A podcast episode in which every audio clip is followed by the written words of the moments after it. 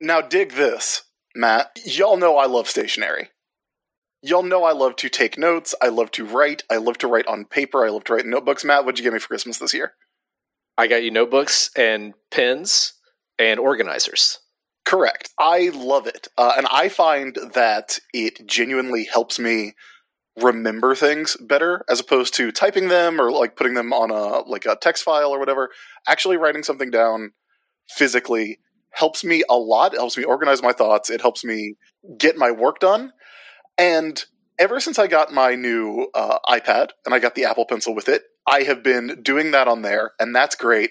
The only problem I've had with it, it doesn't quite feel like writing on paper, which I, is a feeling I like.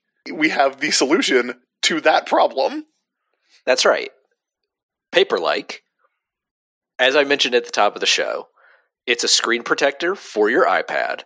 It uses a proprietary technology called nanodots.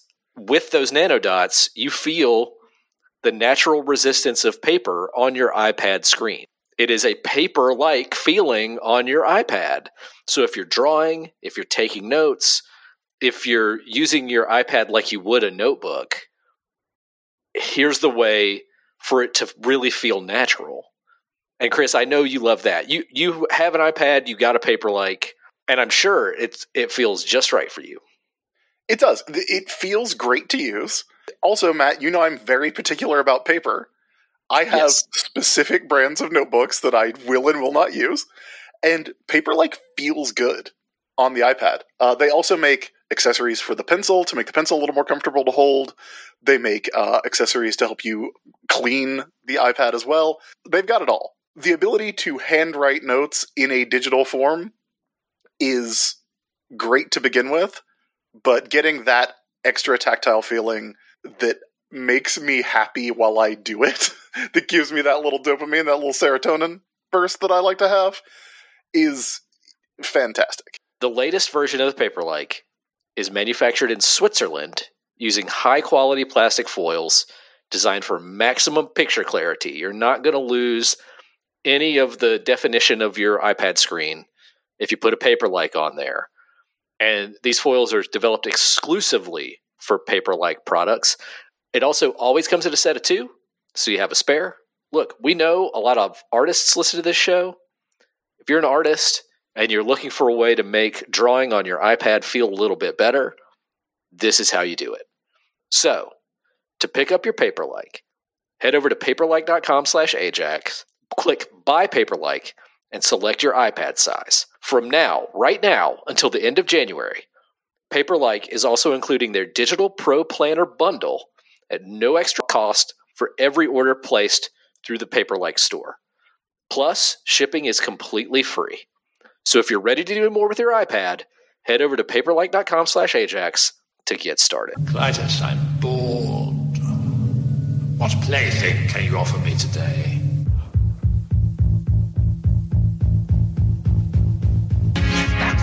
War Ajax to bring back his body.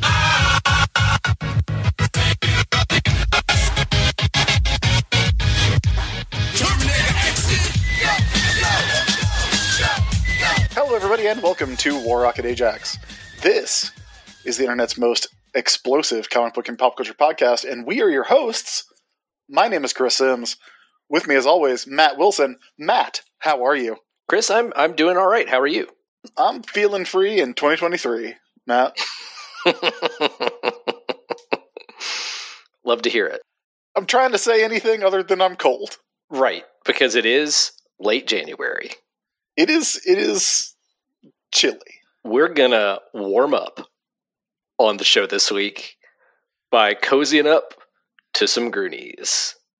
Are we ever going to warm up? It's getting hot in the Goonies. We're gonna go to the Savage Land, and this Savage Land story is weirdly horny, and we're gonna talk about it the vibe has changed on the Goonies. The vibe is off. The vibe is off in these Goonies in virtually every way that it can be off. I have a theory about that. But okay. we'll get to it when we get to it. Chris, before we get to the Goonies, we do have some business to take care of here at the top of the show. And uh, the first bit of business as usual, is thanking our newest supporters over on Patreon. That's right, Matt. Now these are the people who they've gone down. They've taken a little drive. They've taken the bus. They've taken public transit. They've taken the bike lane down to old uh, uh, 621 Mhm. Gimmick Street. Yeah, 621 Gimmick Street. That's the address I had in mind in this bit that is planned out meticulously each and every week. And Matt, of course, you know what's down at 621 Gimmick Street. Well, it's right next door to Rey Mysterio's house. It's Booyaka Booyaka. It's right next to Rey Mysterio's house. Yeah. It's Kevin Nash's house. It's Kevin Nash's house. and if you think these two neighbors aren't going to get into some wacky hijinks, Someone's getting thrown into a trailer every weekend. like a lawn dart, That's right. one of the one of honestly the best pieces of footage that the the art of professional wrestling has ever produced. Agreed. I think I think you and I can agree on that Yep. one. Yeah. If you go there, like, look, just be respectful. Just you know, uh, if you see uh, Big Sexy, Big Daddy Cool, uh, out there mowing his lawn or or working on his car or whatever people do outside their houses, just say, "Hey, I loved you in Magic Mike XXL." And if he says, "But not Magic Mike One," you can tell him, "Not as good." how, how about as the Russian in The Punisher, starring Thomas Hey, Jane?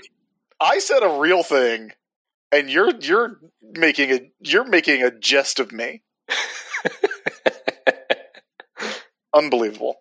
After they check in with Big Kev hmm with with uh, uh, Diesel, That's right. Uh, what they can do is uh, get out their phones, get out their mobile devices, get out their uh, laptop or desktop computers. Don't set up your desktop computer in Kevin Nash's driveway. Like, show a little bit of respect. Uh, he was he was a multi-time world champion, and he's in John Wick True. in a great bit part. It's like it's like Big Dave Batista, hmm number one. Yeah. Then Kevin Nash, legit. Wild. It's Then, wild. like, then The Rock is like way down the list. Yeah. Yeah. Like Kevin Nash has some hits to his name. Anyway, point being, patreon.com slash Rocket Ajax. That's where you go with one of those devices. When you're there, you can kick in as little as a dollar a month. If you if you're like, I gotta tune in each and every week as gimmick street as the gimmick verse expands linearly on alternating sides of the street.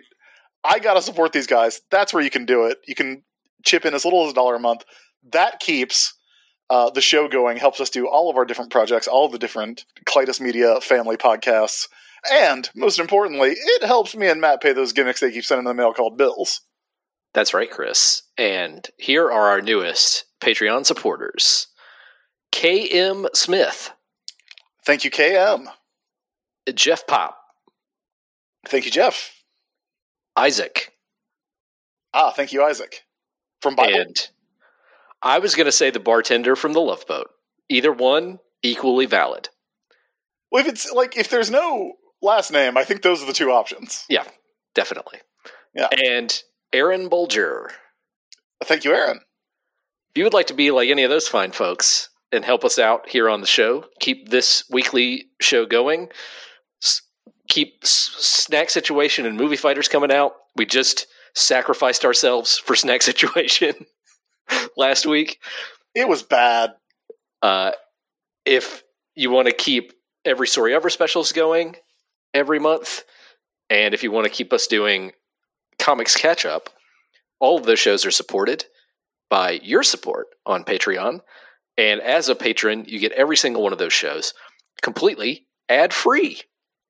No ads. You get a special feed with the episodes, no ads in them. You can also get other cool stuff as a patron. You can get bonus audio. Uh, I put up some outtakes from our last episode, some things I had to cut for time.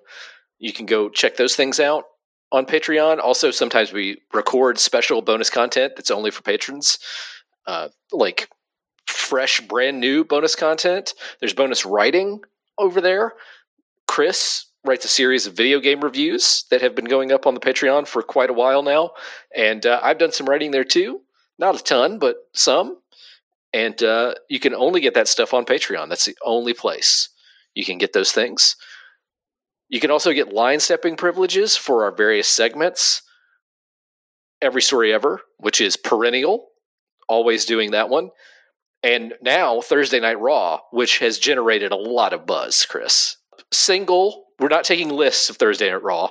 Just send in one at a time, and we'll decide how raw the moment you send in is.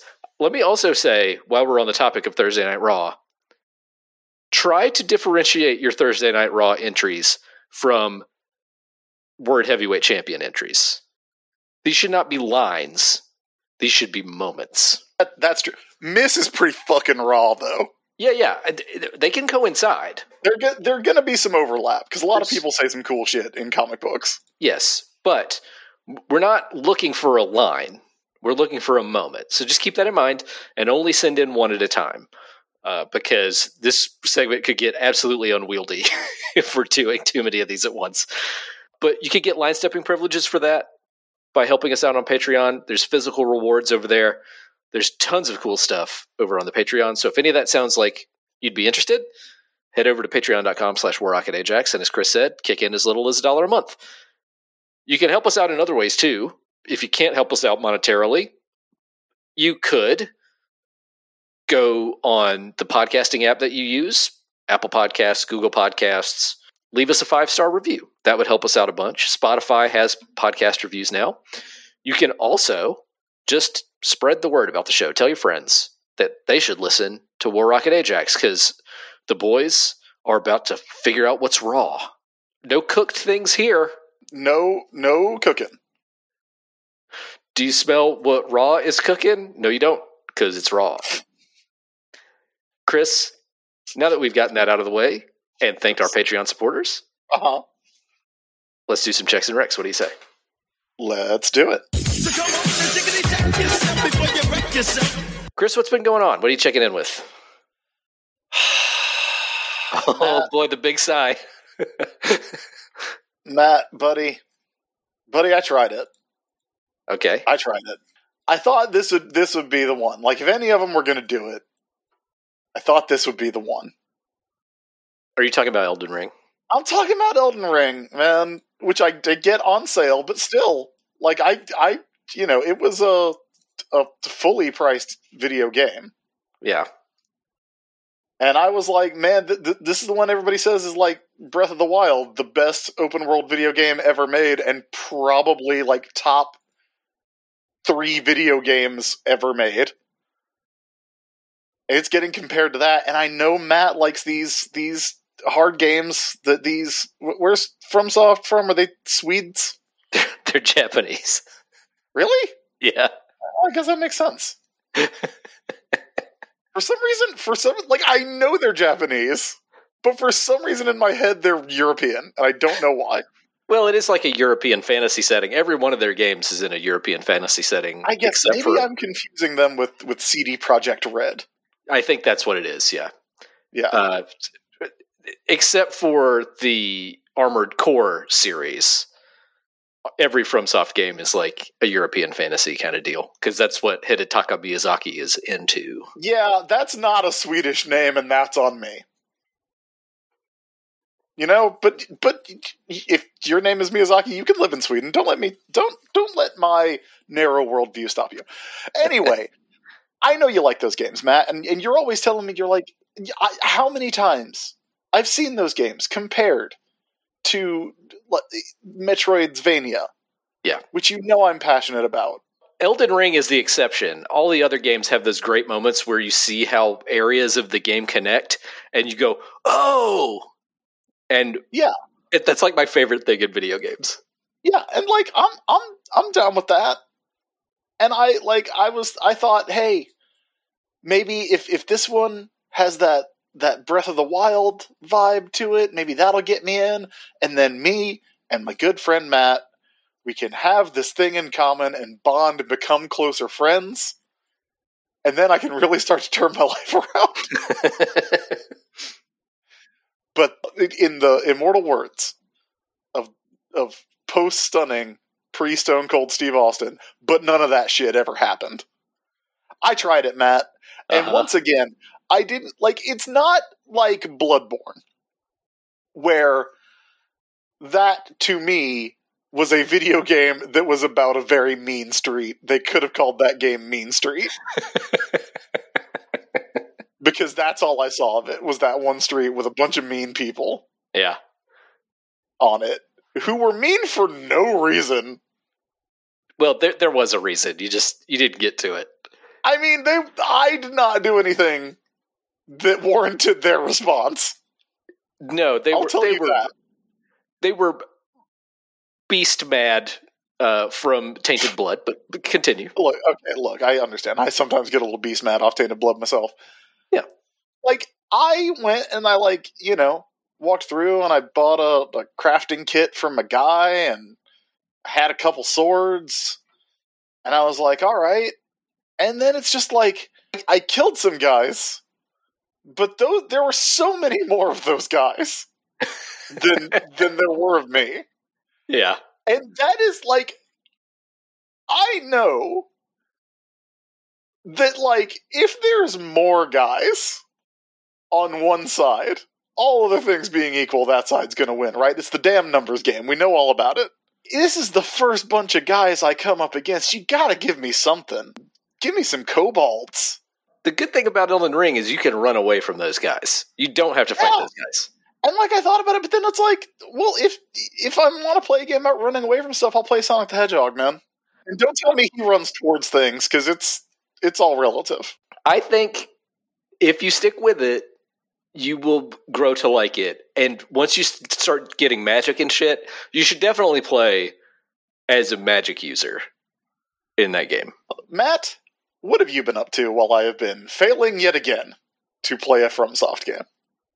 Well, Chris, it's been quite a week for me and for my wife, Marlene.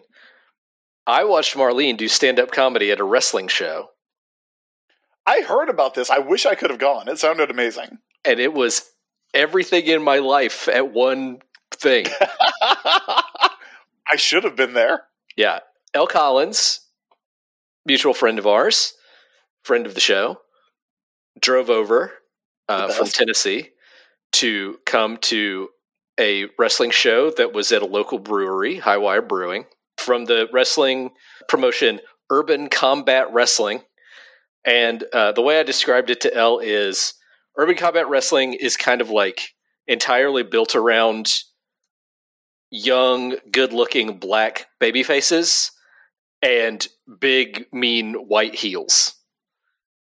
Okay. And uh, that's great storytelling. Every it makes every match great. Um, Yes. But also over the last year or so, it's gotten much gayer. So there are several characters who wear like fishnets and stuff, um, and it's just a f- really fun show. If you're ever in the area that I live in, the region, and there's an urban combat wrestling show, you should absolutely go to it. But they've partnered with the stand up comedy promoter that Marlene works with a lot. And they did a show that was like a combined stand up and pro wrestling show.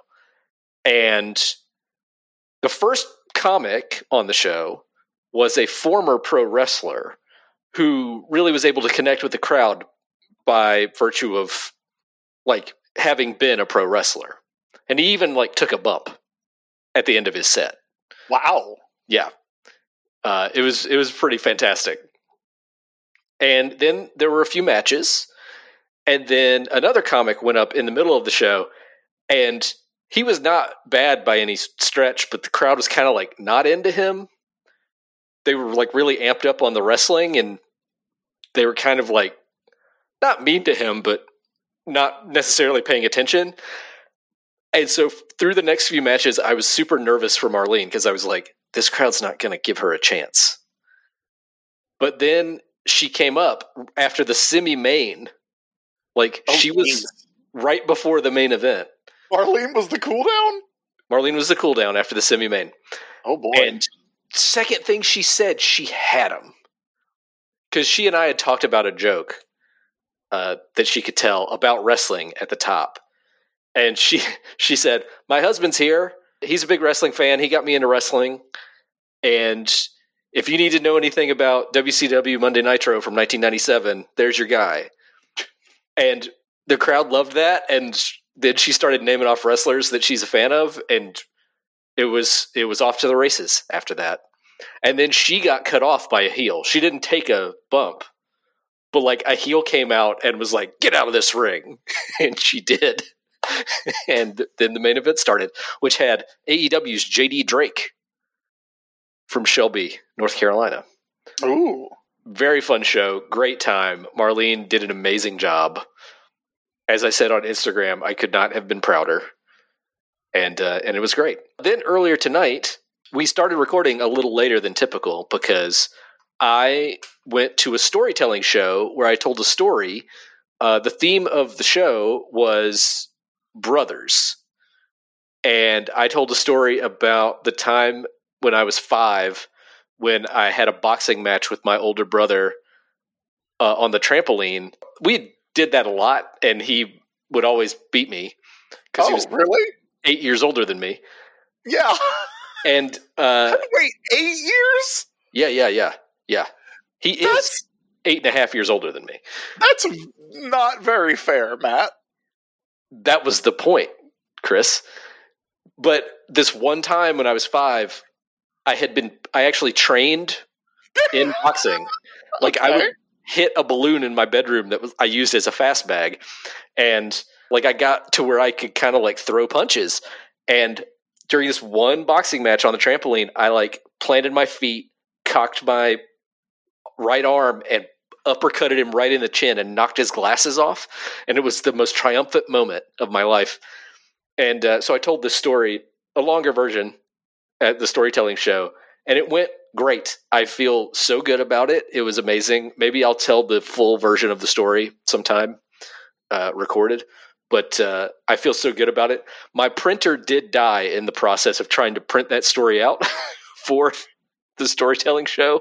So I had to go on our Discord and ask for printer recommendations, which people gave me, and I appreciate it. I took one of the recommendations, and uh, hopefully my new printer will be here in the next couple days. But uh, yeah, it's been a good week for live performance for uh, me and Marlene. So that's what's going on with me.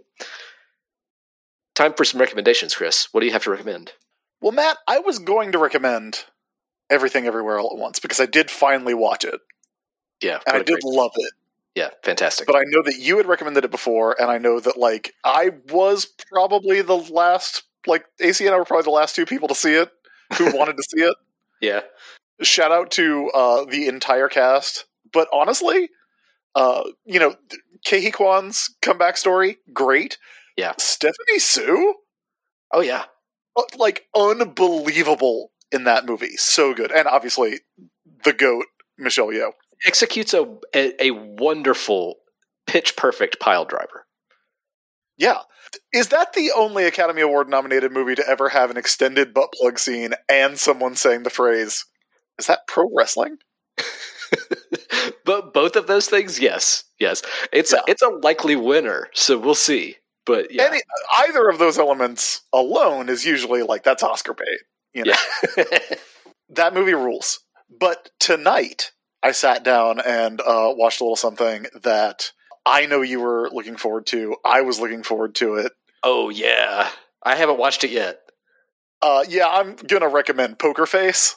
Yeah, That is the it, it is the uh, it's Columbo. It's the new Columbo. It's exactly the it's almost exactly the new Columbo. I don't know if like I know that's what Natasha Lyonne sounds like, it but is. she- but she's also doing Peter Falk fully like an impression. And again, I know that is actually what she sounds like as a human being.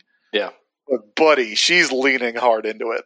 If you don't know what this is, this is the new uh, Peacock uh, original, which means they can swear as much as they want because there's no rules on the internet, baby. There's no rules on streaming. That's right. You can you can say a a, a, a fudge word all you want. We're going blue on the cock. Nothing funnier than referring to Peacock as the cock. I got that from Robert Newsom Yeah. of the Atomic Elbow. Yeah. But what a what a great bit. This is a television show that was created by Natasha Lyonne and Rian Johnson of Glass Onion and Knives Out, uh, two of my favorite detective movies. Mystery movies, I guess, would be. Be- well, I don't know. You know what they are. They're, they're detective movies. That I mean, also Brick, which is sort of a detective movie, sort of a noir. And and the best Star Wars movie. Yeah, Yeah. I said it and I meant it. How can I say something so brave? I don't know. I don't know. Maybe I'm just a hero. It is heavily inspired by Columbo, but it's it it's ve- very clearly heavily inspired by Columbo. But it's also definitely 60% Columbo, 40% Rockford Files, and that's the perfect television show. now, Uh, are the episodes are the episodes Columbo length, or are they an hour? They are they're about an hour. Okay, they're a full hour. So they are like Columbo episodes in that respect. Like we started the second one at I think seven thirty two, and then uh, we ended it right before you and I started recording. So pretty much a full hour. Natasha Lyonne plays uh, Charlie Cale, uh, who just has a gift where she can one hundred percent of the time tell when someone is intentionally lying to her. She's not a cop and is explicitly not a cop. In each episode, she solves a crime and takes down somebody who really deserves it. But in the way that you watch Columbo, and they're so good, and the bad guys you hate so much, and if you have ever seen any police procedural or know anything, you're like, that does not hold up in court. Columbo caught but did not convict that guy. There is some good stuff it's not always the takedown you think it's going to be in Poker Face.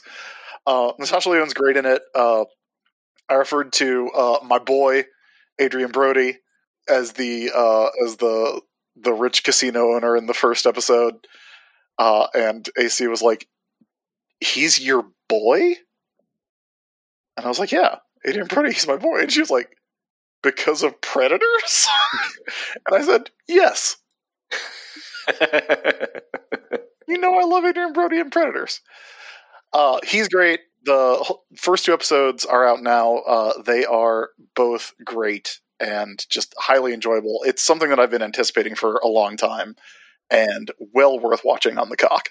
Matt, if you have not watched uh, Poker Face yet, what is your recommendation? Well, Chris, one thing that I did over the past week is my annual look at all of the best of music lists from 2022. Weeks late. I looked at what the best music of the year was, and surprisingly, I knew a lot of it. Like, I actually was kind of conversant with a lot of the music that was really good this year.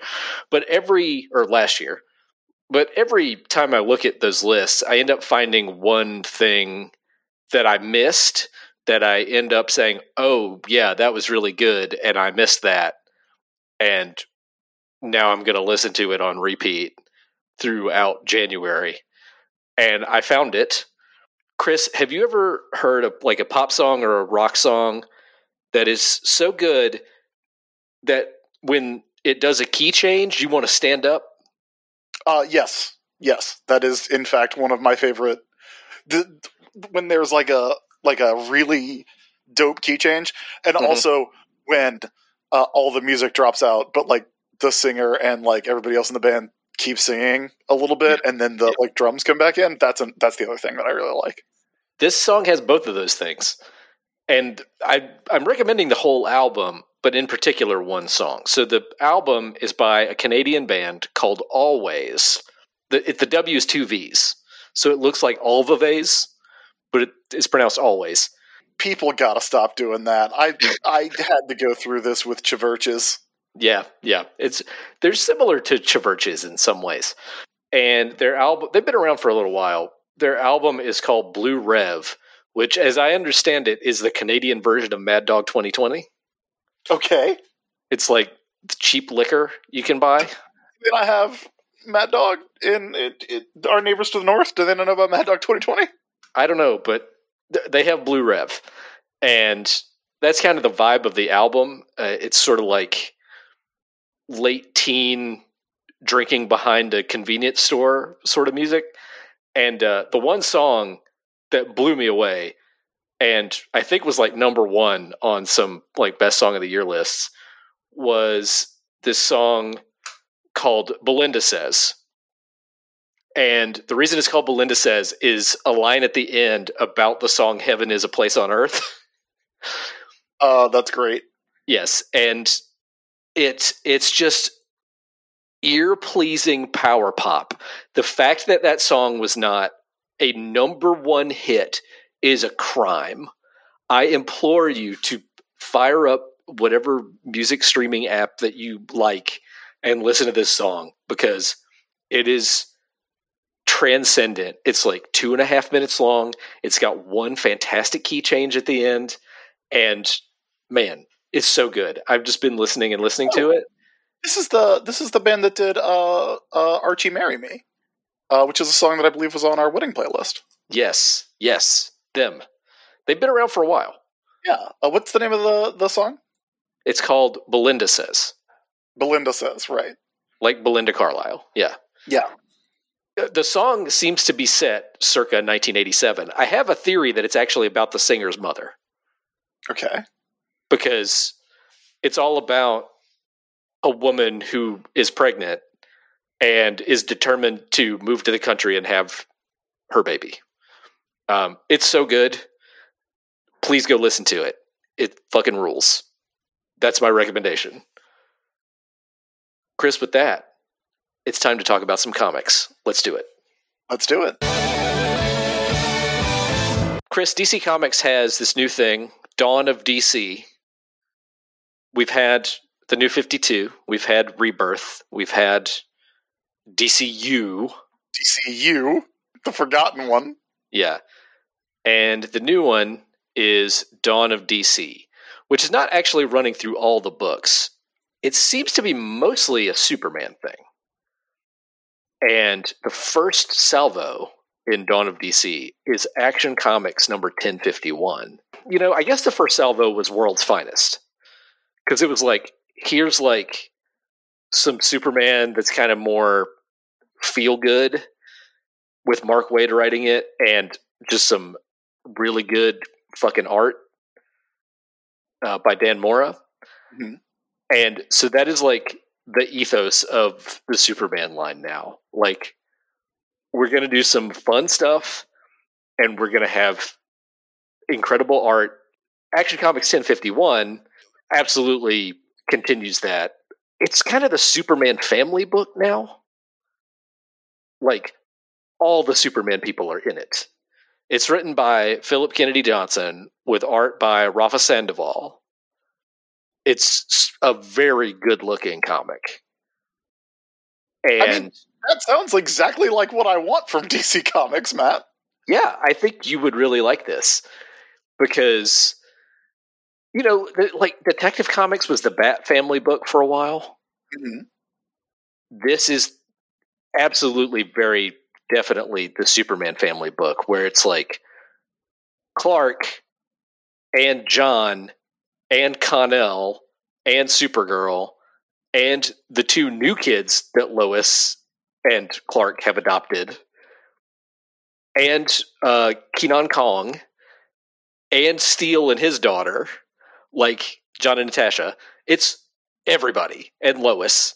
It's kind of just like a family superhero book so far, uh, where you know Metallo eventually shows up, Right. but I really like the tone of it.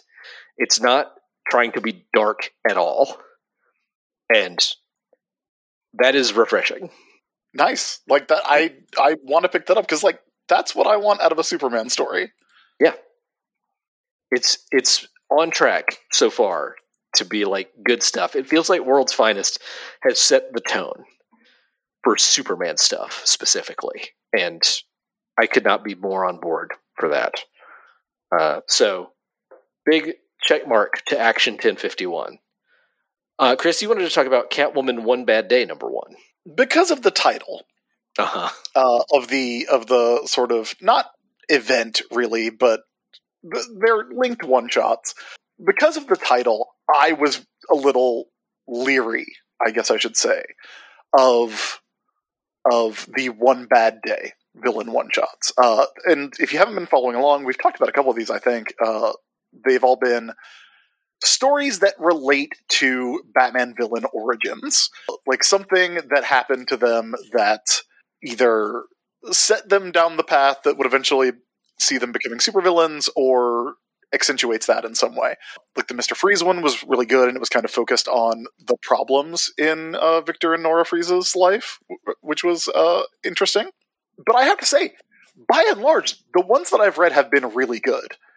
And this one is my favorite. Uh, it is by G. Willow Wilson and Jamie McKelvie, with uh, Clayton Cowles doing lettering and, uh, of course, a cover by Jamie McKelvie.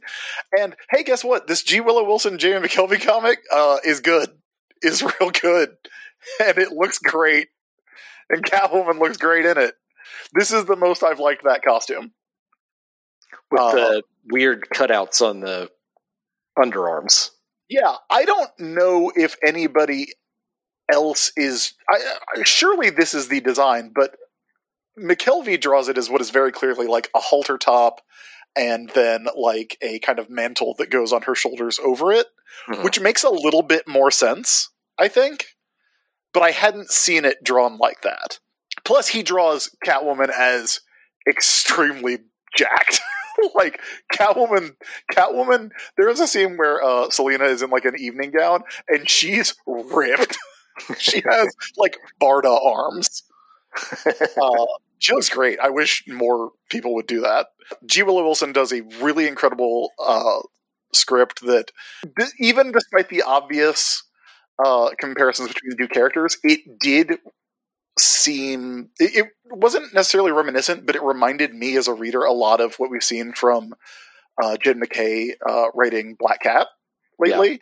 Yeah. In that Catwoman's target in this is uh, a brooch that her mother had that she pawned when Selina and Maggie, uh, Catwoman's sister, were kids.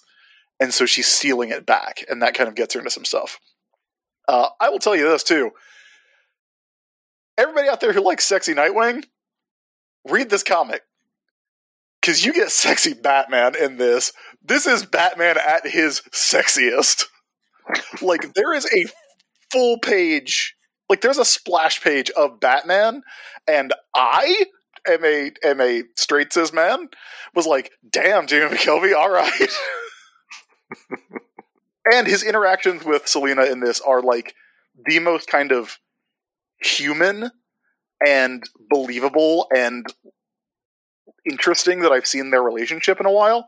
Wilson kills it on the script. That's your name, Matt. It is, Uh, in fact, my last name. And McKelvie also completely demolishes it on the art front. None of those things are surprising, but I was still surprised at just how good this book was. Uh, so, absolutely uh, give this one a read. I, I will catch up on that. And Chris, our last book is one I'm going to ask you to catch up on because I did today. I read all the issues I had missed of the Ram V, sometimes Rafael Albuquerque, sometimes other artists run on Detective Comics. Uh, it it is up to issue 1068 now. And I'm going to tell you the thing that's going to make you catch up on this comic, Chris. Big Batman RIP vibes. Okay. It's not exactly like Batman RIP. It's sort of less about Batman and more about Gotham City and the families of Gotham City. Um, essentially, what it is is it's like an old family of Gotham City coming in and like trying to sort of get their paws back on everything after being gone for a while. And they sort of feel like the black glove in some ways. Uh, and one of them is also a, were- a werewolf. Oh, okay. Um, and and so it's it's Batman dealing with that, and also it's it's a lot of th- this this family being contrasted with the Waynes in a lot of ways, uh, which I think is is a cool thing to do. While there's all kinds of Barbatos demon stuff going on, and another I think point of comparison to Batman RIP is villains are used in ways that aren't just them like showing up and antagonizing Batman. They have more complex motivations. So Two Face in this is kind of playing what the Joker role was in Batman RIP. Okay. He's he's conflicted throughout this, like Two Face often is, but in a different way. uh, I mean, I mean, Two Face is often conflicted. Is a pretty that is an accurate statement, Matt yes, he's he's conflicted in a way that Two Face isn't usually conflicted. Is how I'll put it. And uh, Mister Freeze is also used in that way, um, where his his beef isn't really with Batman; it's in with other things that are going on. Um, I think it's really good. It's not necessarily the story I anticipated from the first issue, but it is like really intriguing and clearly like it's a big story that's building to a climax. It seems like it seems like it's trying to be it's it's going to be one of those like you know 12 issue arcs that really like hopefully pays off big in the end cuz we're 7 in now and I I'm really digging it. So Chris, I I really think it's worth catching up on. Um because we've talked about Chip's Batman a lot, and this book has kind of been left in the cold, and I think it's worth catching up on for sure. All right, you've you've sold me on it, Matt. I'm glad, and now onto a book that we've both been sold on for quite a while. Let's talk about some Mark Gruenwald, Captain America. Oh, here we go. It's the '90s, baby. Chris, I feel like we have an audience that is especially suited to be interested in our sponsor, Paperlike. We do a podcast that's mostly about comic books. We have a lot of artists who listen to the show. And the Paperlike screen protector for the iPad makes writing and drawing on an iPad feel like you're writing and drawing on paper. That's right, Matt. Now dig this. I'm a note taker. I'm a notebook guy. I'm a stationary guy, a pen guy. But ever since I got the new iPad with the Apple Pencil, I've loved taking notes on it. The only thing that stops me is that it doesn't feel like writing on paper, which I love. I love that feeling. It, it's one of the reasons that I take notes so much and write down on paper. But with Paperlike, I get that feeling with the convenience, the editability, everything that I love about taking notes on the iPad with the Apple Pencil. I get with the feeling of writing on paper, which sounds so simple, but is so very nice. And if you're wondering how Paperlike makes it feel like that, they have this technology. It's a proprietary technology called nanodots. And that creates the natural resistance of paper while you're writing on your iPad screen. It's pretty amazing. And even if you're not an artist, even if you're just a person who likes to take notes, who needs to write things down to remember them, you're gonna really, I think, like the feel of having this on your iPad. And Chris, I know you've been using yours. It was so weird when I started taking notes on the iPad because, as much as I like the convenience, it's weird to see my handwriting and notice the differences between when I have that resistance and when it's moving across something so smooth.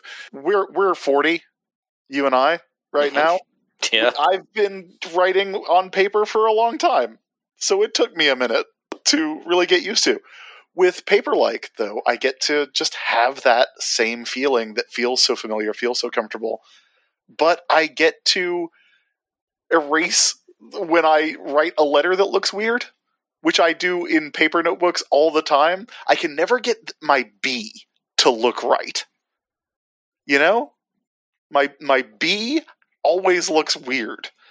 What like I get it right one out of seven times With Paperlike, I get the feeling of writing on paper, but I get to go back and fix it if I don't like the way that B looks. And that's nice. That's important to me. I know I sound like I'm obsessing, but that's the kind of product this is. If you are the person who obsesses over the feeling of writing on paper, like I do, then th- you will love it. The latest iteration of Paperlike is manufactured in Switzerland using high quality plastic foils that are designed for maximum picture clarity. They're not going to obscure the image on your iPad. And every Paperlike comes in a set of two. So if you need to replace it, or if you have two iPads, you will have two Paperlikes to put on your screen. Here's what you need to do. To pick up your Paperlike, head over to paperlike.com slash ajax, click Buy Paperlike, and select your iPad size. If you're ready to do more with your iPad, head over to paperlike.com slash ajax to get started.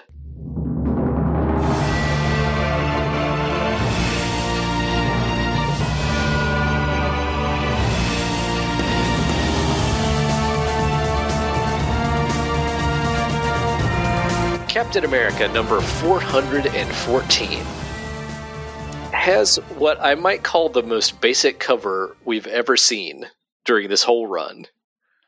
Because Yeah. that is an orange gradient.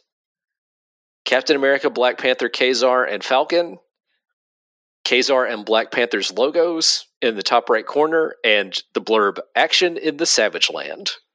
No no background. Just a Nope. just a gradient. Just a nice orange gradient. Um I actually uh, when I was down in Colombia last weekend, I was with Chad Bowers, my former co-writer. We worked uh, together on some stuff at Marvel and some other things.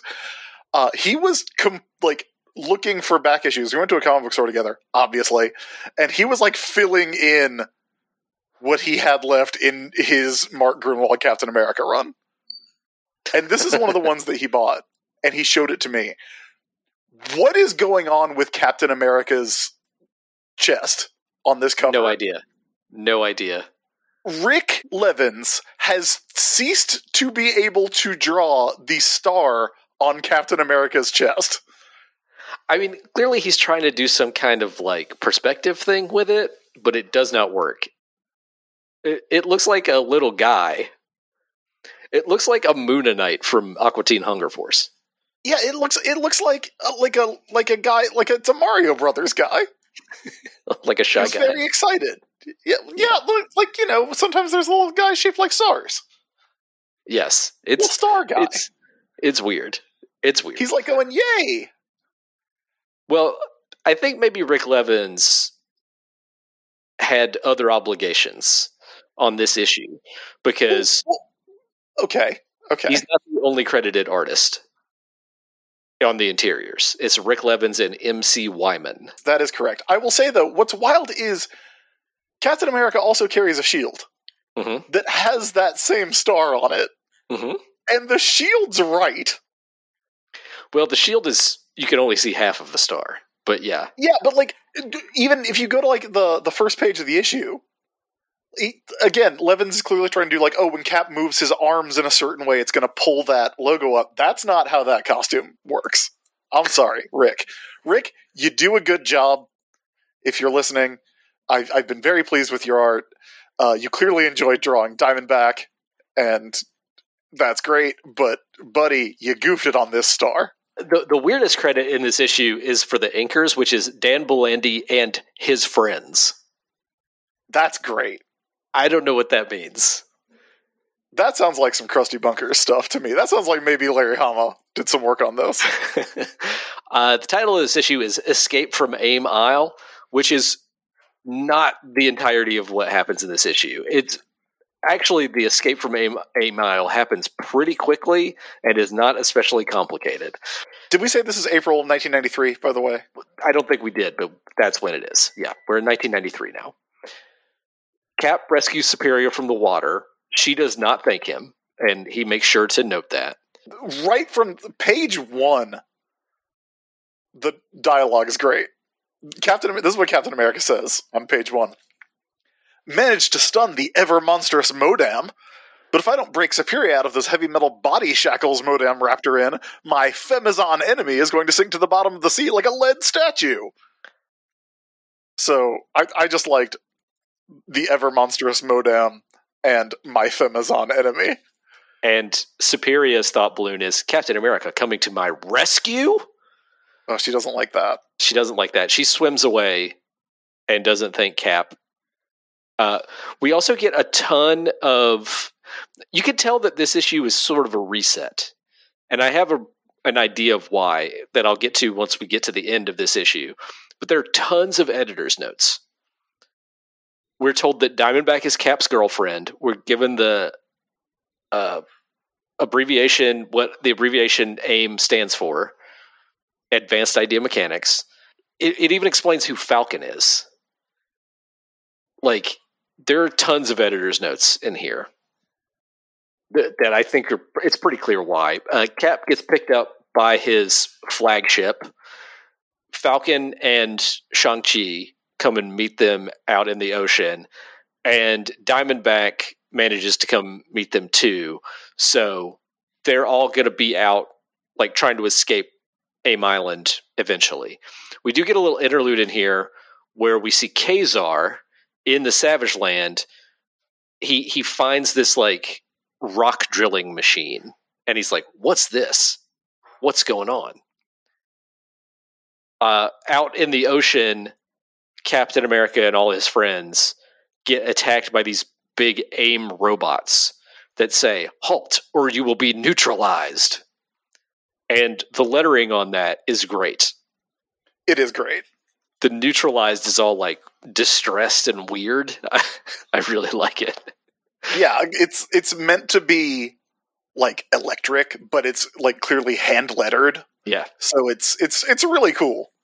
Uh, it kind of like it honestly there is a sort of charming like comic you made when you were a kid quality to it, I think. Yeah, the lettering in this issue that's another reason why I feel like the vibe is different is because the lettering is different. Yeah. Uh, the letters in this are by Rick Parker, and they're clearly different from what the letters have been up to now. Cap and his friends come up with this truly bad plan to get around the robots where like some of them are going to go above them and some of them are going to go under them and it does not work. And so they all get shot down and diamondback falls into the water and has a flashback to when she drowned. And so when cap tries to save her she like struggles and panics.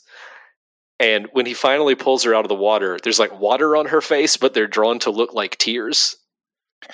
Yeah, Rachel's having a hard time. she's having a hard time. Back to Ka-Zar, who is trying to figure out what this truck is doing, gathering up all these rocks. And there's just this one panel where Ka-Zar says, The truck's moving. It must be going somewhere to dump its load. Weirdly horny. I also noticed that, and I I had to sit here and think about. it. I was like, well, that is that is the accurate description of what that is. Yeah, it's not like what he's saying is wrong, but it's like, is that horny? Is is Mark doing Is a that- funny? yeah. I I don't know, but It's it's hard to tell sometimes. Uh, back in the Caribbean, we get the sound effects tzoosh tzoosh, t z o s h. Those are good. And then Cap uses a uh, a cable shooter. it's it's Batman's It's a grappling hook gra- grappling hook thing. Yeah.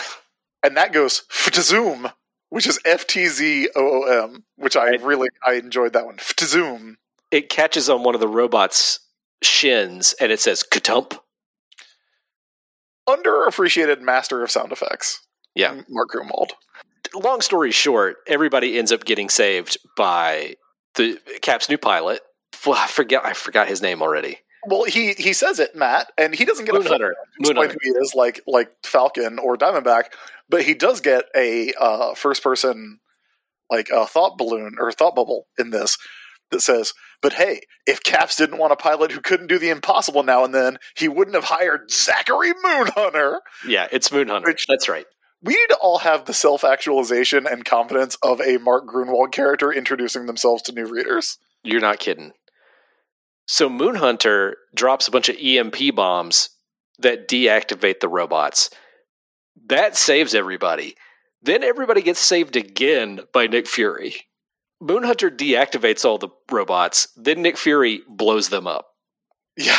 And then Nick Fury's like, "Hey Cap, uh you got you got anything for me?" And Cap's like, "Hey, you know this whole army full this island full of supervillains where like all the low rent supervillains are? Um you should go deal with that. I don't want to deal with it anymore." And that's kind of like the best thing about the Marvel universe and the worst thing about Marvel comics. Yes.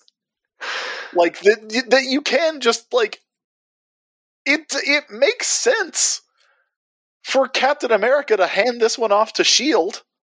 Like it's it's their job, right? Yeah, and they're all there for them to just round up. So, yeah, it's, it makes as sense. a as a like reading this story, I'm like, man, I wish this story hadn't ended with with the guy whose name is on the cover telling somebody else to go deal with it. Somebody else who I don't think has a book right now. So there's no possibility we're even going to see this happen. yeah, it's it's weird. It's like okay, that story is over. Shang Chi is just like drop me off wherever you like. Literally, literally, he says, "Drop me off wherever convenient." Yes, and then we're on to a news story where Black Panther has called Moonhunter and said, Hey, are you going to make it to my wedding? So everybody goes to Wakanda in that group, and they're told as soon as they arrive that the wedding is off. right. We don't even know who he was going to marry. That's got to be a fast turnaround. Yeah, maybe that happened in another book. But as far as what we know from this comic, Black Panther was going to get married, then a few hours later, he was not going to get married. And the reason for this is that the economy of Wakanda is being totally shaken by more vibranium going onto the market. A, a rival nation is trying to take over their vibranium supply. And this whole scene is filled with like explanations of basic economics. There's a character, there's a Wakandan character who says, I confess I do not understand all the vagaries of the stock market. And that's one of the moments where I had to be like, Mark, I also took note of that because if you're right, and this is kind of a reset, and we need to explain who this is for all the kids, you know, all the like who are getting into this. Oh boy, are we going to get some intense stock market action? To like, uh, like w- Wakanda's economy is in danger. Well, not only that, but the fact that like Wakandan characters are like, I don't understand this money. Like Mark, I mean, that's also pretty bad. come on. That's. I mean, I mean, look. To their credit, the stock market is stupid. Uh, Yes, very much so. I mean, like that. There's there's no follow up to that. It is. I forget who said it, but uh, it is a graph of rich people's feelings. That is exactly what it is. Yes, Yeah. it's stupid, and I don't understand why everyone's retirement has to be tied into it. But long story short, the Wakandan economy is being threatened, so everybody has to go to the Savage Land to find out what's going on. Because Black Panther knows the only place where there's other vibranium in the world besides Wakanda is the Savage Land. But that vibranium isn't pure. It has to be processed to made in be made into usable vibranium. So they assume someone is mining the vibranium in the Savage Land and doing some kind of process on it to make it usable. Yeah, Antarctic vibranium destroys metal, Yeah.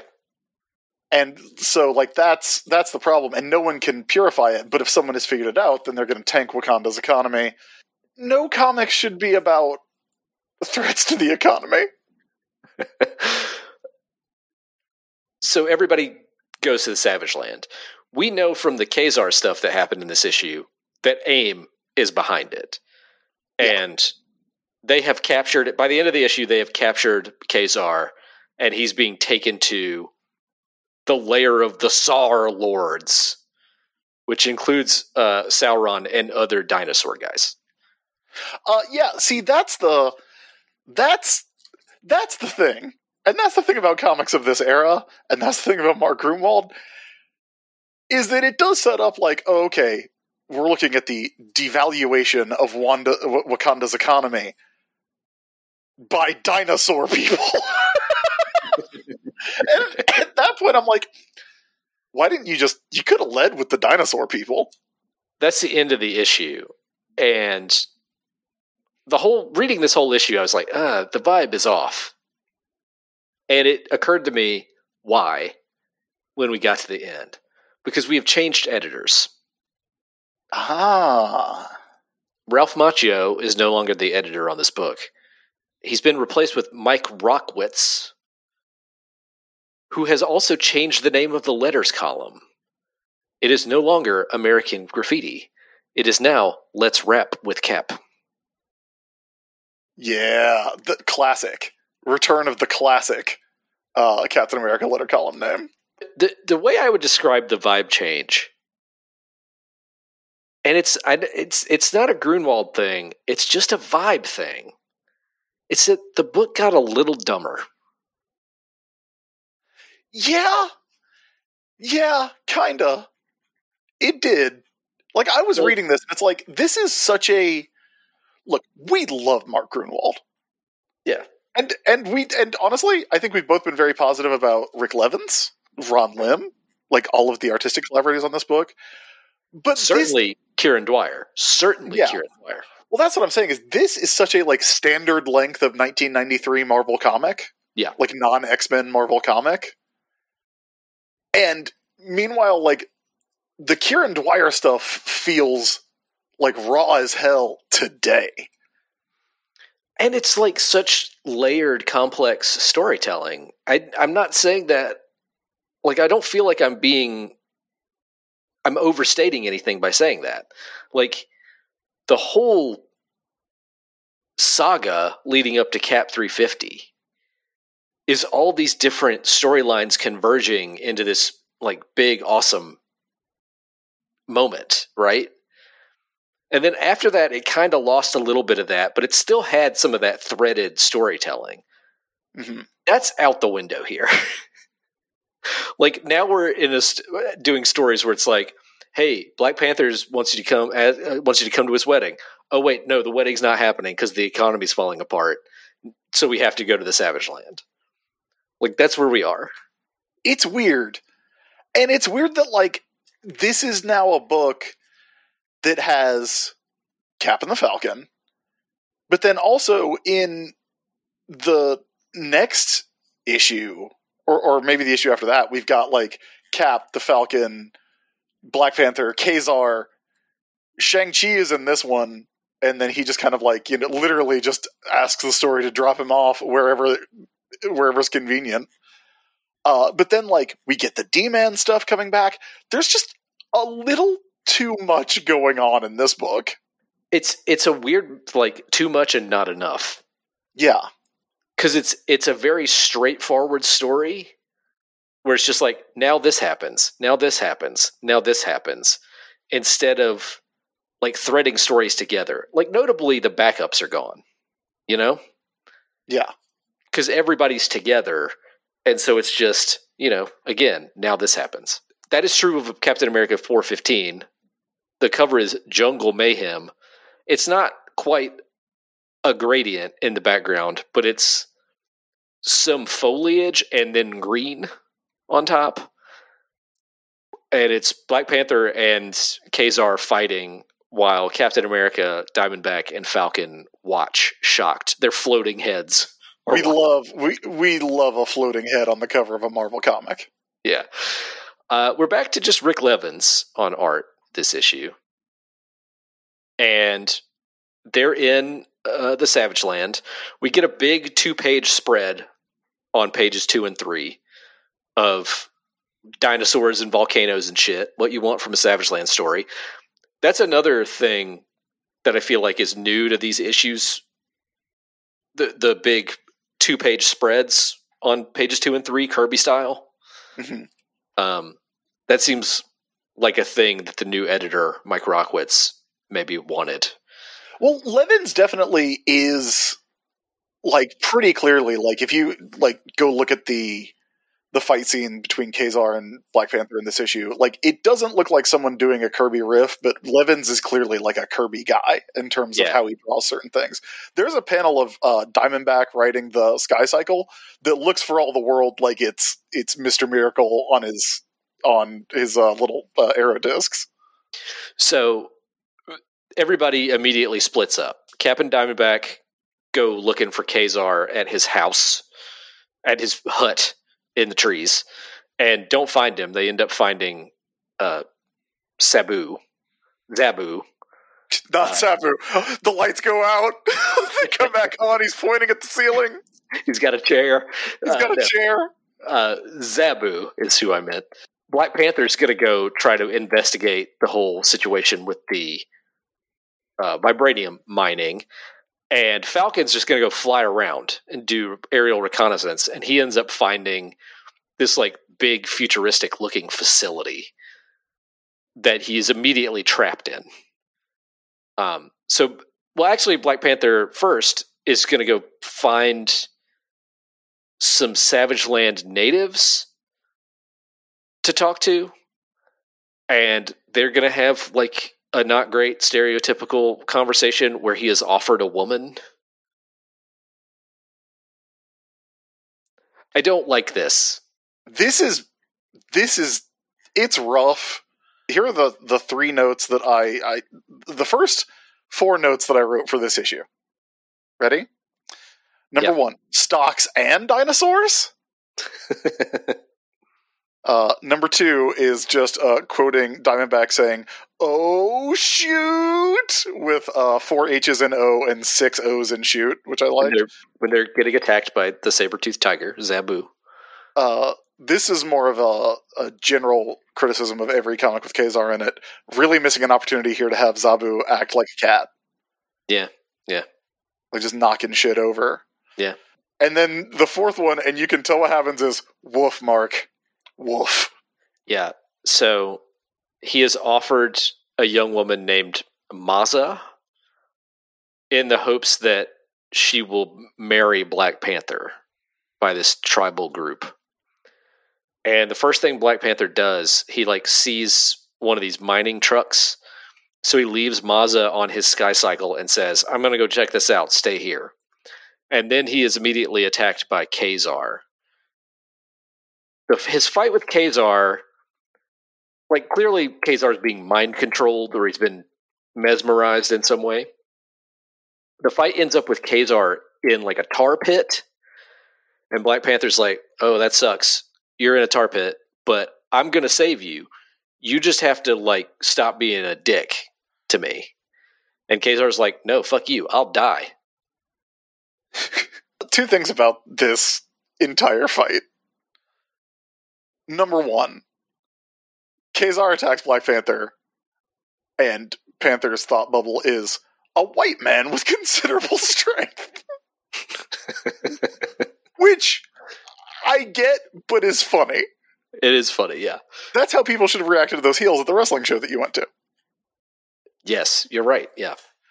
Number two, I do kind of appreciate that to me, and I, you know, obviously we won't know because I don't, you know, he he passed away in 1996, and I don't think anybody ever did like a really exhaustive interview about the events of Captain America 415. To me, this feels like Mark Gruenwald wanting to do like a hero fights fights a savage story but he wanted to do it where the the hero was Black Panther and the savage guy was like a blonde white guy. It's an interesting attempt at inverting like that kind of story. It it's not pulled off as well as it could be and it's as much as I, I I feel like that was the intent to kind of reclaim that a little bit and and do a more modern version of it for 1993 it, it's it's not it's not great looking back especially when Ka-Zar calls Black Panther Dark Devil. Yeah, that's not that's not so good. That's that's a rough one. So Black Panther tries to save Ka-Zar, but Ka-Zar lets go of the rope that he or vine that he throws down to him. So Black Panther ends up falling in the tar pit too. And Black Panther says, "Now look, we're both stuck. You really are a savage, aren't you?" And Ka-Zar just goes, "Ha ha ha." And that art of Ka-Zar is super Jack Kirby-ish, I have to Yeah. say. Meanwhile, Captain America and Diamondback get attacked by dinosaur men. The most the best part of that whole sequence is Captain America seeing Zabu fighting some dinosaur guys and saying "God and country." I love it every time he says it. I know Gruenwald tried to get that over as a Cap- Captain America catchphrase. It's I love it. I, I'm glad it got over with you Yeah. Uh, because it's because it ain't never getting over. No. Uh, but while Cap is fighting the dinosaur guys, Diamondback is trying to come help on a sky cycle. And you ain't kidding. It's a very like big Barda looking panel, that one. Yeah, she almost looks like like Orion riding his uh, astro harness in there. Like it's that like that pose, uh, Yeah. which I you know again I I think it's cool. Like I think Levins does a lot of good stuff. He's he like he ain't Kieron Dwyer, but who is? While she's like flying in to try to save Cap, she sees Snapdragon on the screen of the sky cycle, like clearly hallucinating Snapdragon. Like she's the whole thing here is like Diamondback has PTSD. Even though she's dealt with Snapdragon now, she still has like PTSD about her. So she flies the sky cycle into a tree. Well, now she's dealing with fucking murdered Yeah. Snapdragon. So she's dealing with that. Like I this part of it, if it wasn't so repetitive, because it is very like this is she crashes the sky cycle like twice. Like does the same thing twice in two issues. Yeah, I think it happens again next issue. Yeah. Yeah. So she gets knocked out because she crashes into a tree. And Cap ends up getting surrounded by a bunch of AIM guys and knocked out. We end with Falcon in this big tower that he found, encountering the High Technician, Ugh. who's this fucking weirdo with a metal head.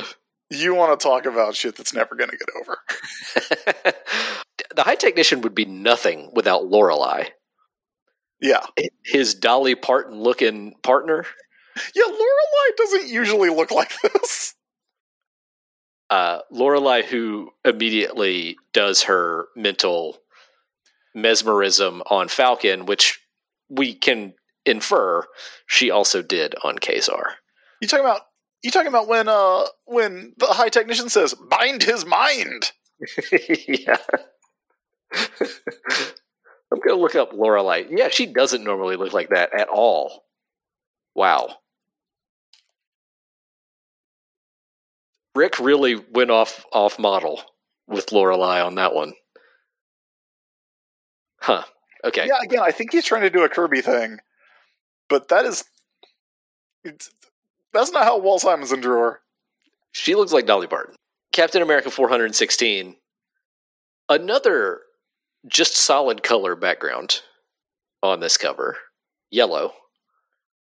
Uh, we've got Captain America punching some dinosaurs on the cover. The blurb is Savage Land Showdown. And Captain America is very wide.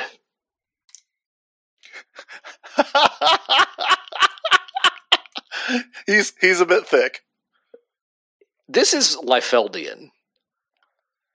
I, I feel like that's what Rik Levins is going for. It looks like art. action figure packaging, It kind of does, yeah. but like for like for the Dollar General Captain USA figure. yeah. Like A it- is this is this is for Super League where where it's Captain America, Shrek, and and John Cena. yeah. We talked about the star on a couple covers ago. The A is what looks weird in this one. It's not the typical Captain America A.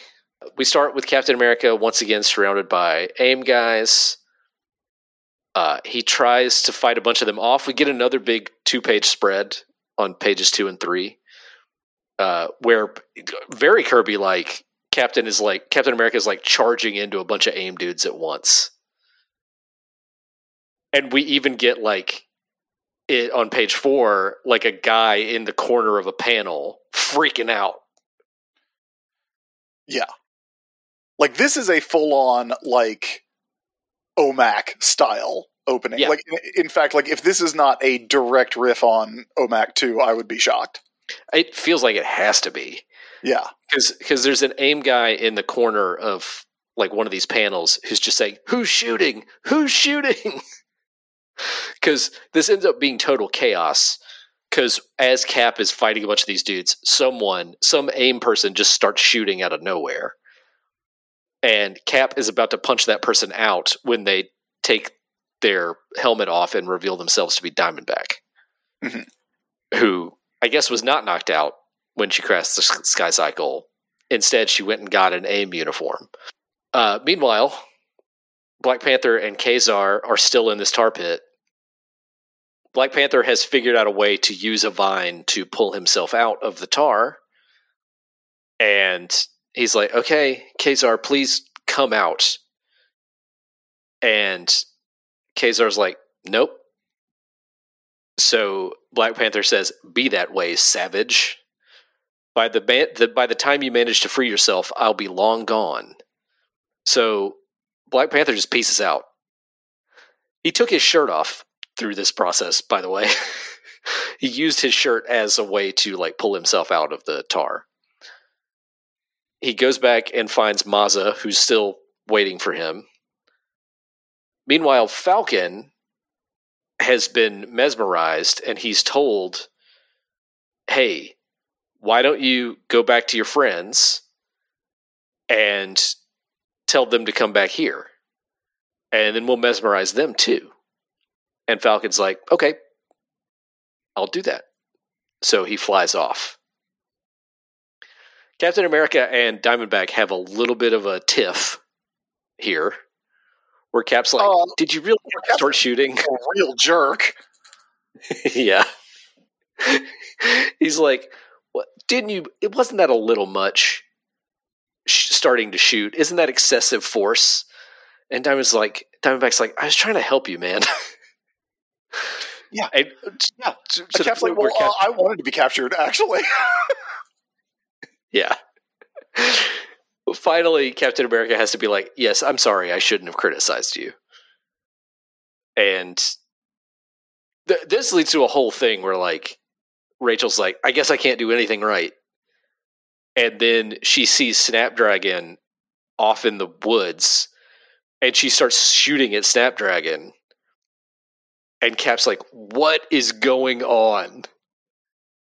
And Diamondback goes, I don't I don't know. St- Steve, I think there's something wrong with me. And uh, there's like a big panel where they're hugging, and Captain America's like, whatever it is, we'll figure it out. Uh, so Black Panther calls Cap on the Avengers card and says, "Hey, I think I know what's going on with the vibranium. Uh, I, I got to go check out something on my own." while Falcon is saying like, "No, no, no, come to where I am. Come to where I am, and I'll it'll all be good." But Maza gets uh, picked up for a second by uh, Sauron, so Black Panther has to save her right quick. is is this Sauron? Or is this just know. another guy who looks exactly like like the energy vampire dinosaur Sauron? I don't know. It's he's not colored the same Yeah. as he in is, is in X Men comics, so I'm not sure. I, I will Uh, say we get we get a couple of jokes with Maza. One of them is not great, which is where uh, she says, "Who are you talking to, Great Sir?" She keeps calling Black Panther Great Sir. Don't love that. Better than the last issue when she called him Master, but not great. I mean, at least Black Panther was like, "Do not call me that." Yeah, as one would expect. Uh, she says, "Who are you talking to?" And he says, "A friend." And she says, "Your friend is very small." Which it's hard to tell, honestly, if Maza's doing a bit here. I don't think that's the intention. I don't think I- it is either, but she's so deadpan, and she's like, she's written so deadpan that it's very hard to tell.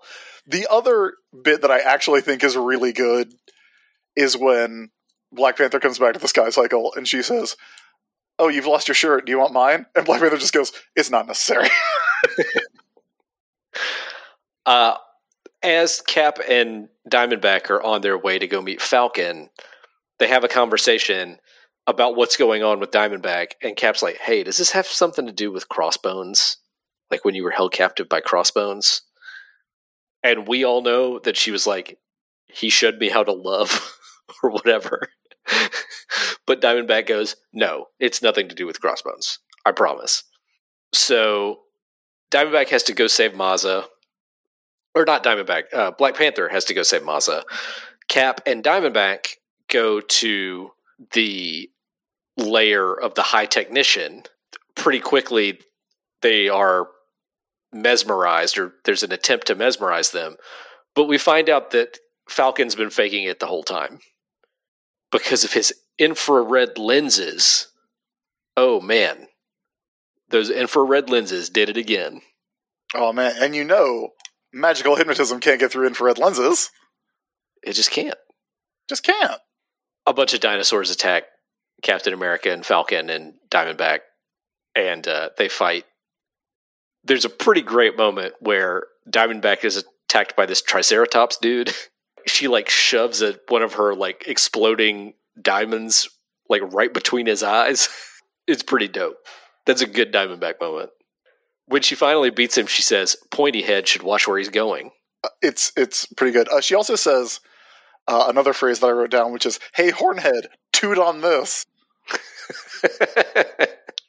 Toot on this. Uh, then the whole tower gets attacked by Terminus, who shows up Uh-huh. out of fucking nowhere. it's just Yeah. here he is. Uh, and we do get a a we do get two really good bits about how, kind of how out of left field this is.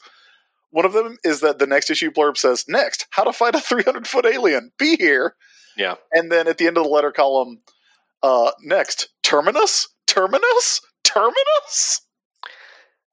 The explanation ends up not being bad.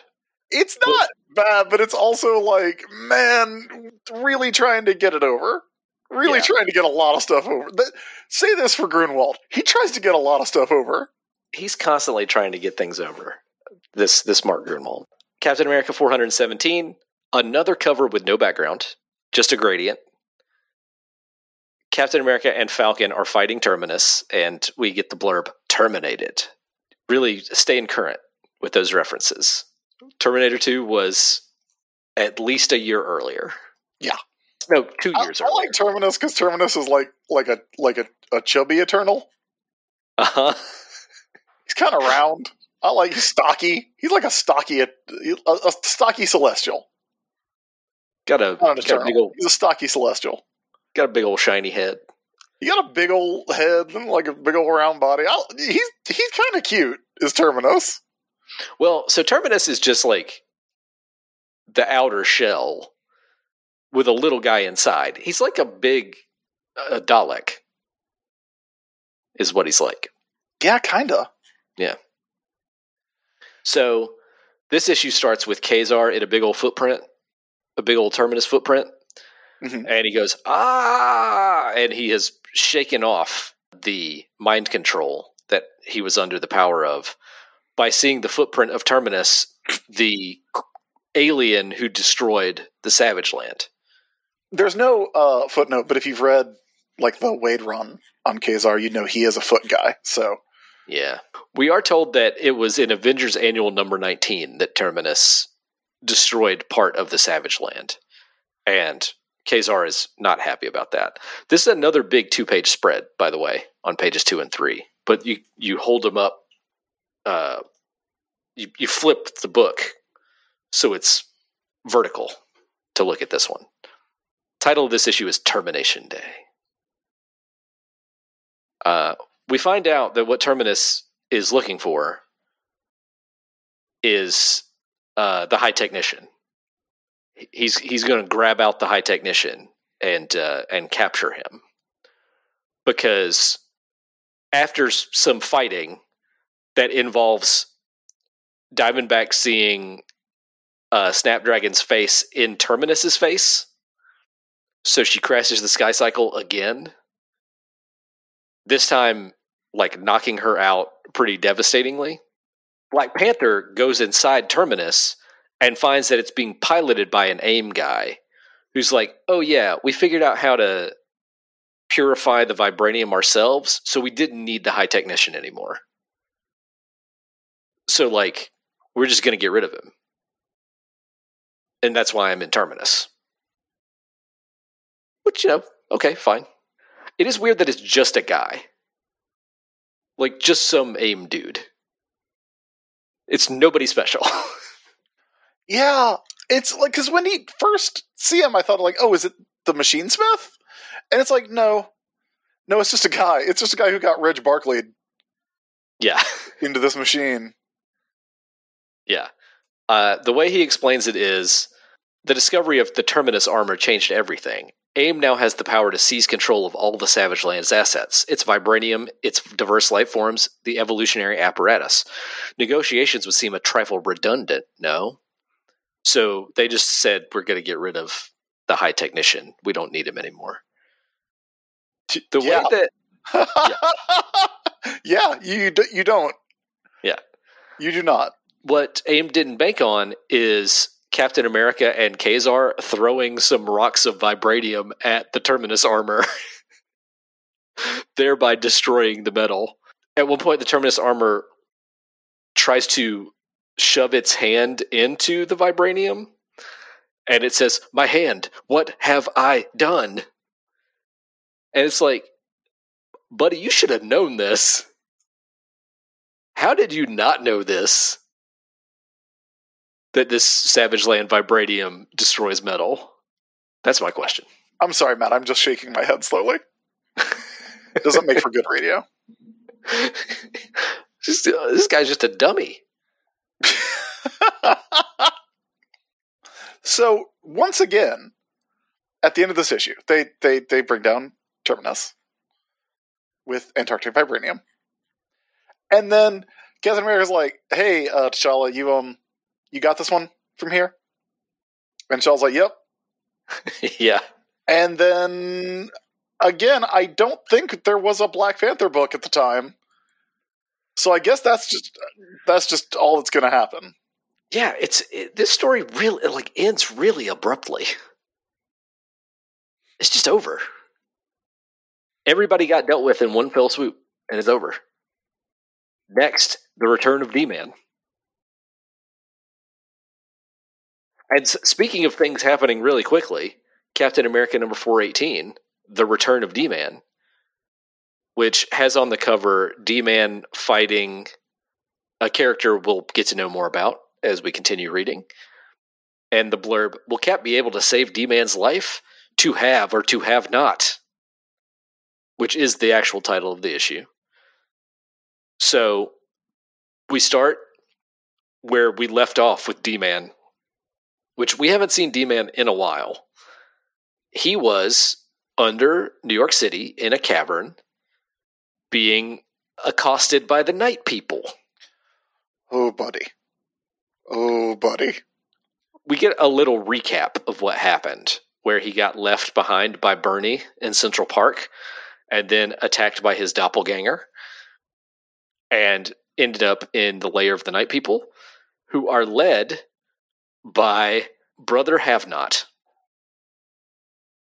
who's a guy in a hat and a coat that's brother have not I'll, I mean, you're leaving out that he has a shirt that says "not." he has a shirt that says not He's he's a Schoolhouse Rock character at best. he's a living not joke He's he should be in a political cartoon. Yeah, he's he's very much like if you were like looking at a conservative political cartoonist cartoon about homeless people, it would be like conniving homeless people. Yeah, It- it's like it's like an onion political cartoon version of a homeless person. yeah, he's he's a real sickos. He's a real sickos. Yeah. There's a bit that is like we we get him like explaining his deal, and it's so rough. It's it's some rough stuff, bud. The the big thing here is that uh, they they put D Man in a little cage while uh, Cap brings Diamondback uh, back to the hospital to to get her patched up after she rams her exploding sky cycle into uh, ter- Terminus. hmm And then a kid shows up to try and help D Man get out, and then Brother Have Not starts to beat up the kid for defying his orders. And we get an actually like really good, like almost kind of like Frank Miller style panel of D Man just saying it like big word balloon, but like lots of air in it, uh, small letters, don't. Yeah, which, which is, is- the most badass D Man has ever been. It's it's the first thing D Man has said in like ten issues. Right? More than that, I think. Yeah, probably more than that. Yeah. Yeah, I guess he hasn't spoken since he got recovered from the ice, right? From the Arctic. Yeah. So it's the first time he's spoken in quite a while. And what snaps him out of it is Brother Have Not is about to slap a child. Yeah. And it's worth noting the Night People are not all bad. It's it's just Brother Have Not's influence over them that is corrupting. So it's not like Gruenwald is saying like, "Oh, unhoused people are bad." It's just Brother Have Not is bad. Brother Have Not is bad. Yeah. As far as uh, Boomstick, Post, Red Eye, Way Cool, and Glove, I don't know how the, the, they could go either way. Well, they are going to go with Brother Have Not up to the surface to steal stuff to bring back down to the rest of the night people. And Brother Have Not's like, "Come, come with me, D man. I'll show you. I'll, I'll show you wh- what we do." Because the people on the above, they they built high rise apartments we couldn't afford, so obviously we need to go up and and steal from them. And oh, he says, I'm a regular Moses, you understand? Which is uh, pretty good, I guess.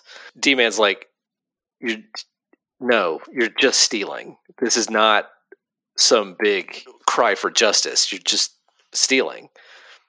And brother, brother Have Not's like, all right, if you're not going to listen to me, I'll I'll I'll just beat the shit out of you. Because what we find out is that Brother Have Not, and D Man actually figures this out. Brother Have Not absorbs everybody's powers. That's that's his deal. Like he absorbs energy from other people. Yeah, not not in a rogue sort of way because like he also like just absorbs it ambiently from anyone around him, but you know, D Man's there who is phenomenally strong, and so he's able to get stronger just by being around D Man. Oh, also, he starts, um, he gives this speech.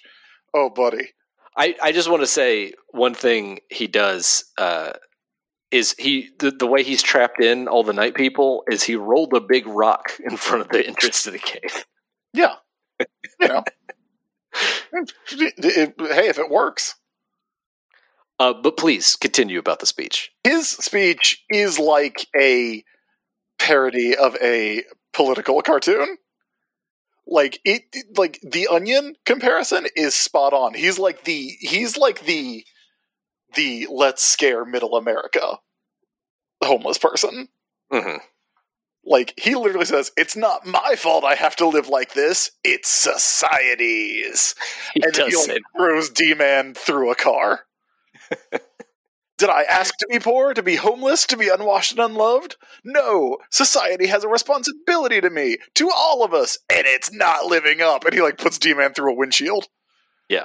Like it's. I mean, I mean, I mean, yeah. Uh,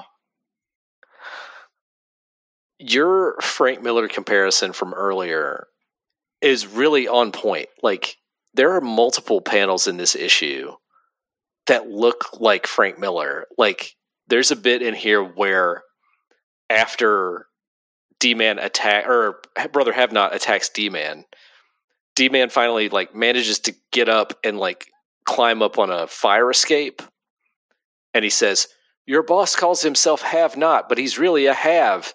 He takes strength from others, from you, from me, from everyone. What kind of man does that to his own brothers?" And the way that is drawn and colored is such a Frank Miller Daredevil panel. It is, which is weird because that dialogue, like I, I read that and the art is very Miller, the dialogue's very Kirby in this. Like you can totally see this being a like a Forever People issue.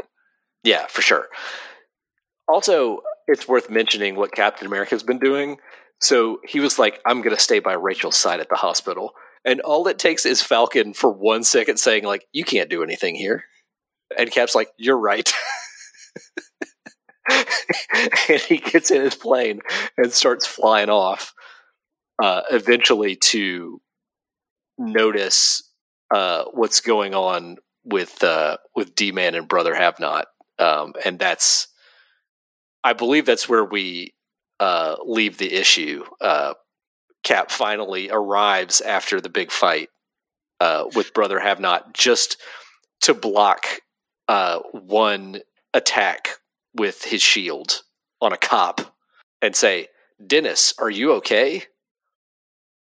You talk again. What's happened?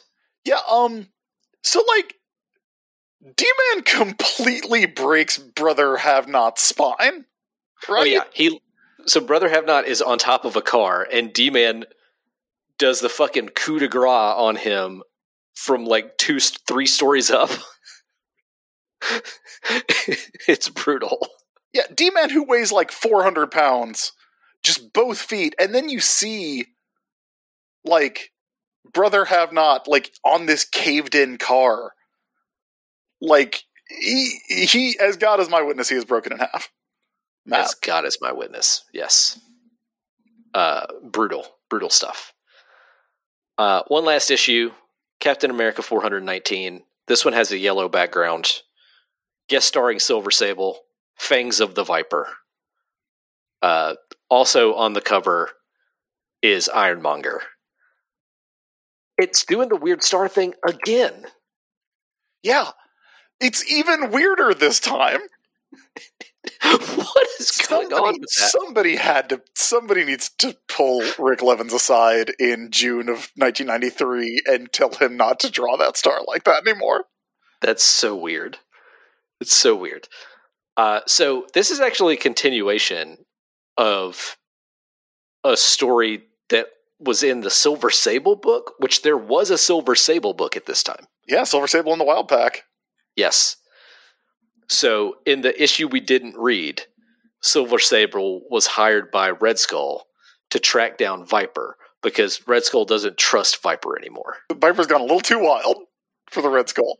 He's he's like, look, yeah, she's gonna destroy American society, but like not in a way that I can benefit from which is well, pretty good.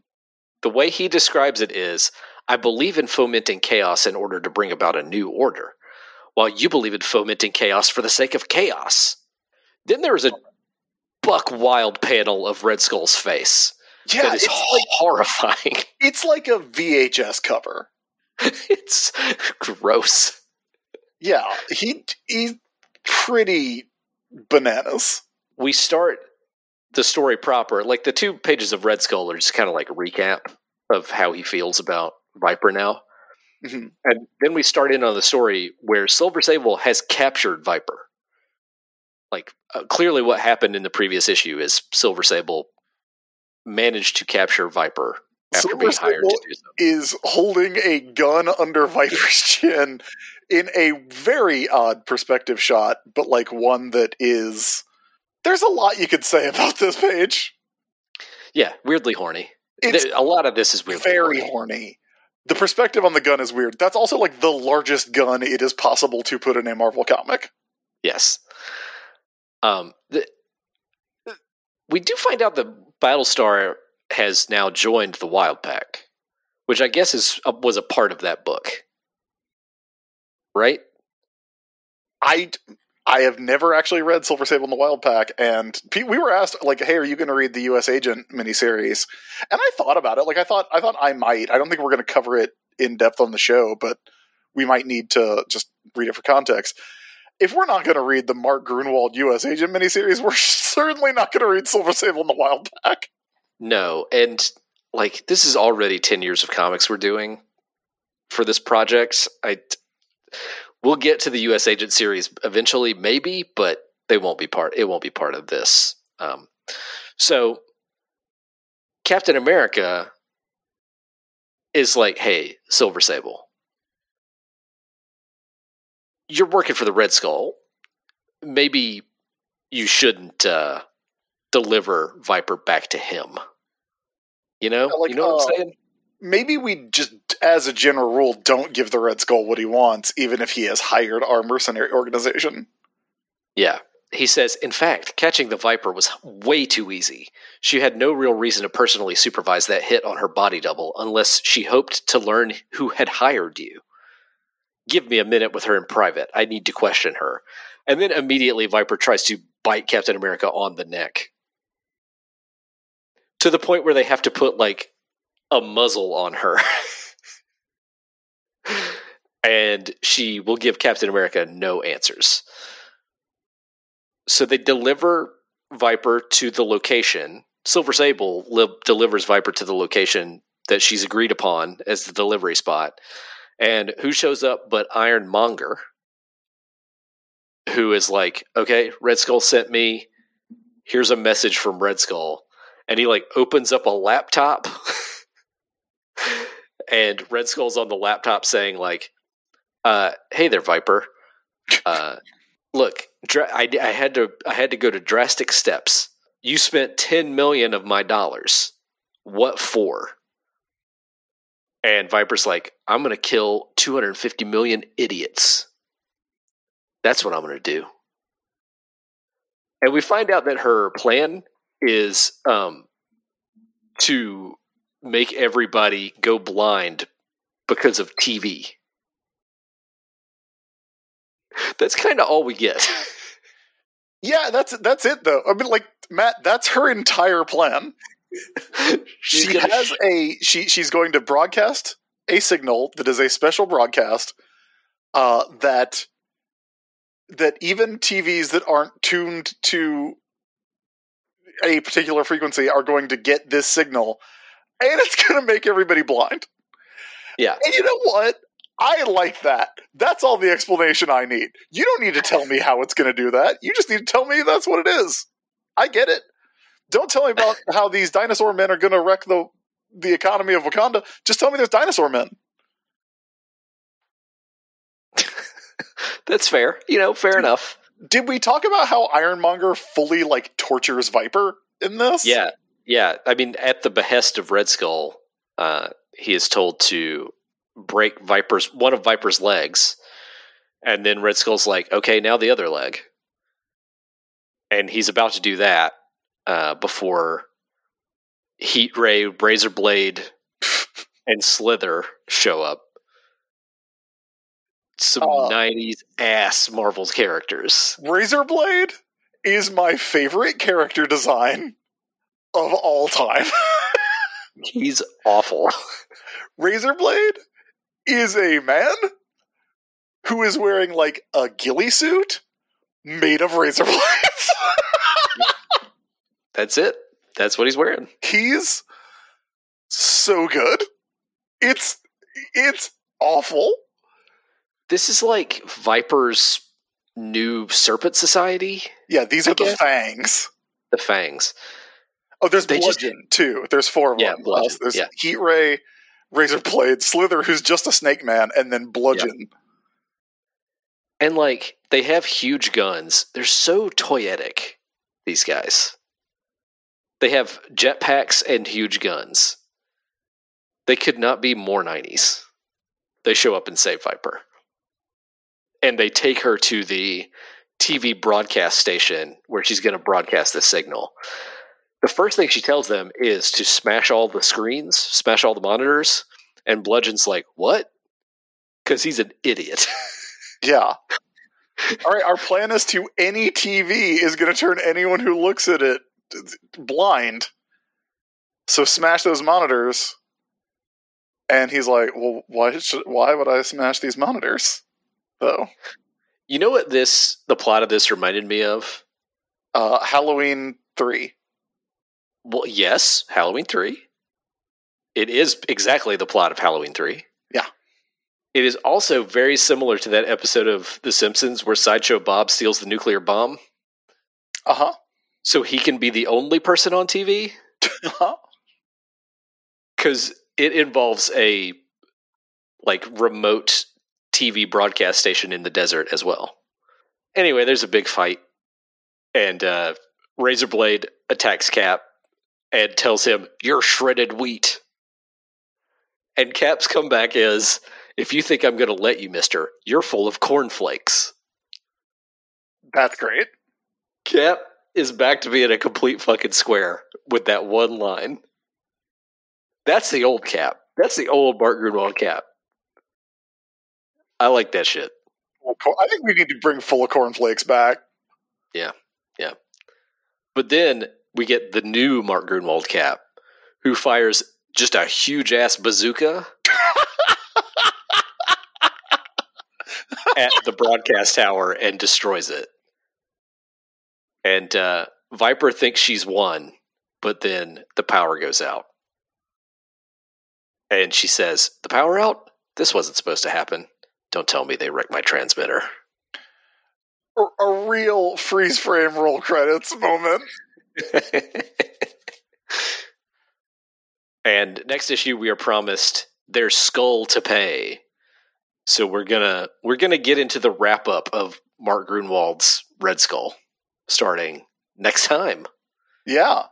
A weird bunch of issues. I hadn't noticed the the like editorial shift, but I do think Yeah. that explains a lot. Like y- Yeah. you never think of Marvel books at this time as being particularly editor driven as much as they were creator driven just because, you know, that's kind of how Marvel worked in that era. Like you don't think of like when you think of the X-Men books from the 80s, it's Claremont. It's not you know who was editing them. But yeah, like this I mean, we're we're I mean, we talked about how it this run kind of gets its high point at 350, right? And that was that was 70 issues ago. Yeah. That's 6 years. Uh, and it was 4 years in then. You know? So this run's been going for a long time and it's gonna feel weird in spots. I think it's still interesting in a lot of ways, but there's much more in this little post uh, Cap Wolf stretch where we're like, oh no, oh dear, Yeah. The, the the clear editorial shift to my eye is less complicated storytelling, bigger action. That's what all these issues are doing. That's why Terminus shows up, right? Yeah. Because it's a big old thing for them to fight. That's why we got a Ka-Zar Black Panther fight. It's why Captain America fires a giant bazooka in this last issue. It's it's like getting rid of the kind of like layered storytelling to do more of the big big widescreen action kind of stuff for lack of a better way of putting it uh, like the the the d-man brother uh, have not issue is a little bit of a outlier in that sense. It's kind of more like the older issues of the series of the run but that feels like the big editorial edict is go bigger go bigger and dumber. Yeah. so that's it. That's it for this batch of greenies. We're going to get into red skull stuff next time. If you would like to get in touch with us about these mark gruenwald captain america comics or with an every story ever list or if you just want to drop us a line about sponsoring the show or something else you can email us at warrocketpodcast at gmail.com You can also get in touch with us on Tumblr, warrocketpodcast.tumblr.com. We are on Twitter at warrocketpod, and we have a Discord, which you have to be invited to be a part of, but you can ask for an invitation on any of those places or on Patreon, and uh, we'll send you a Discord invite if you ask nicely. WarRocketAjax.com is our website. It has every episode of the show we've ever done. So go check those out there. WarRocketWiki.com is the fan run repository of all kinds of War Rocket Ajax information. You can go check out that for tons of info about the show. If you want to find me and my stuff, I'm at mattdwilson.net. That is where you can find links to my comics, my books, my other podcasts, and my social medias. Chris, where can people find you? Everybody can find me by going to the-isb.com. That is my website, and it's got links to everything that uh, I do that you can read and listen to and enjoy. We'll be back next week, folks, with another fresh new episode. We appreciate you listening to us talk about these Groonies, and uh, we'll be back with more of those soon, too. Perhaps our next episode will even be so fresh it's raw. Mmm. Mmm. But we'll find out. Until then, thank you for listening, and remember Black Lives Matter. Trans rights are human rights. Abortion rights are also human rights. And cops aren't your friends, but we love you. We love you. Yeah!